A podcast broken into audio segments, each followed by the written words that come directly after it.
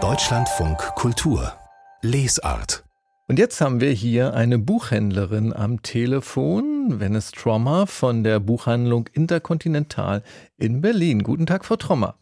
Schönen guten Tag.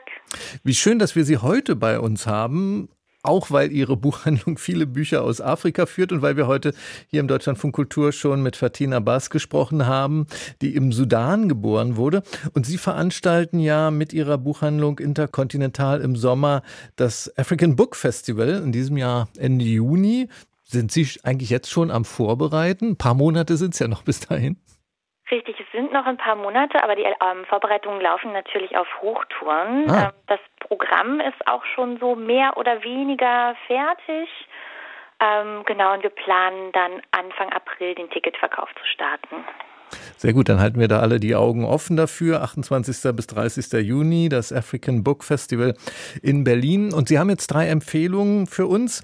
Und bei einem Buch weiß ich zufällig, dass auch die Friedenspreisträgerin Tsitsi Dangaremga das sehr empfiehlt als eines ihrer absoluten Lieblingsbücher, nämlich Haus aus Stein von Novuyo Rosachuma. Warum empfehlen Sie das jetzt?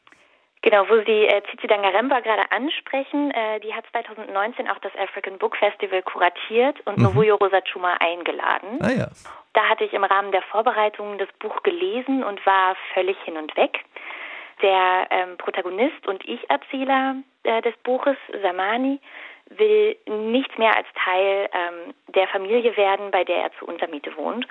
Und er nutzt jede Gelegenheit, äh, sie zu manipulieren und sich bei ihnen einzuschmeicheln, um dieses Ziel zu erreichen. Und er ist ein sehr unzuverlässiger, düsterer Erzähler. Und als Lesende hat man so eine sehr zwiespältige Beziehung zu ihm.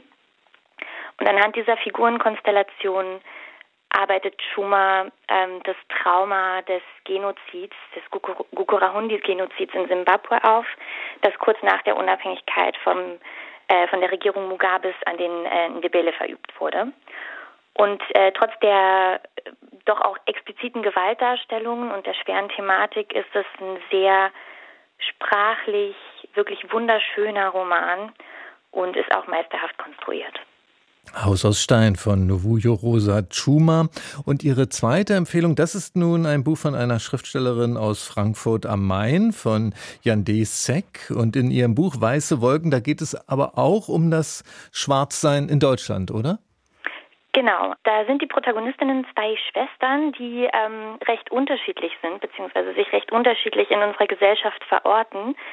Dieo, die Ältere, ist ähm, Frau, Ehefrau und Mutter also auch berufstätig, aber versucht mit den unerfüllbaren Ansprüchen, die an sie eben als Frau und Mutter in unserer Gesellschaft gestellt werden, klarzukommen und denen irgendwie gerecht zu werden, ähm, scheitert daran aber auch immer wieder.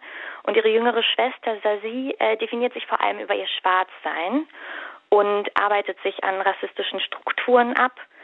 Ähm, und kritisiert aber auch immer wieder das äh, aus ihrer Perspektive angepasste Leben ihrer älteren Schwester.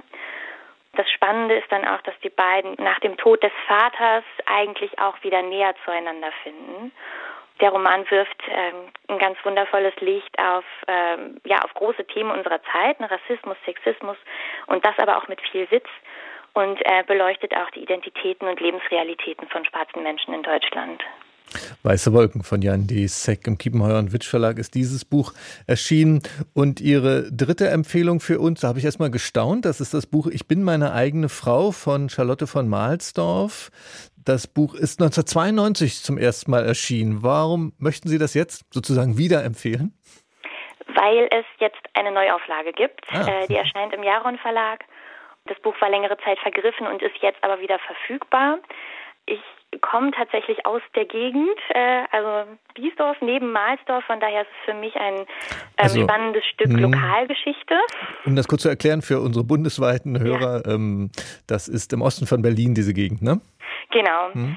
Ähm, und es ist die äh, bewegende Autobiografie von Charlotte von Mahlsdorf, einer Transfrau, die 1928 in Berlin geboren wurde und im Nationalsozialismus aufwuchs, mit einem sehr tyrannischen Vater auch die später in der DDR eben sich auch immer wieder behaupten musste gegen einen, ja, gegen eine Gesellschaft, in der für sie als Transfrau eben nicht wirklich Platz war.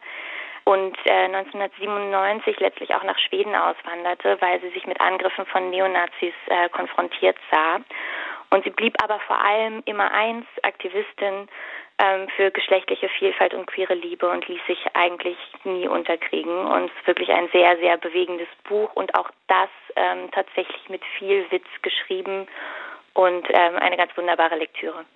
Neu erschienen jetzt im Jaron Verlag. Ich bin meine eigene Frau von Charlotte von Mahlsdorf. Empfohlen von Venice Trauma von der Buchhandlung Interkontinental in Berlin. Haben Sie ganz herzlichen Dank.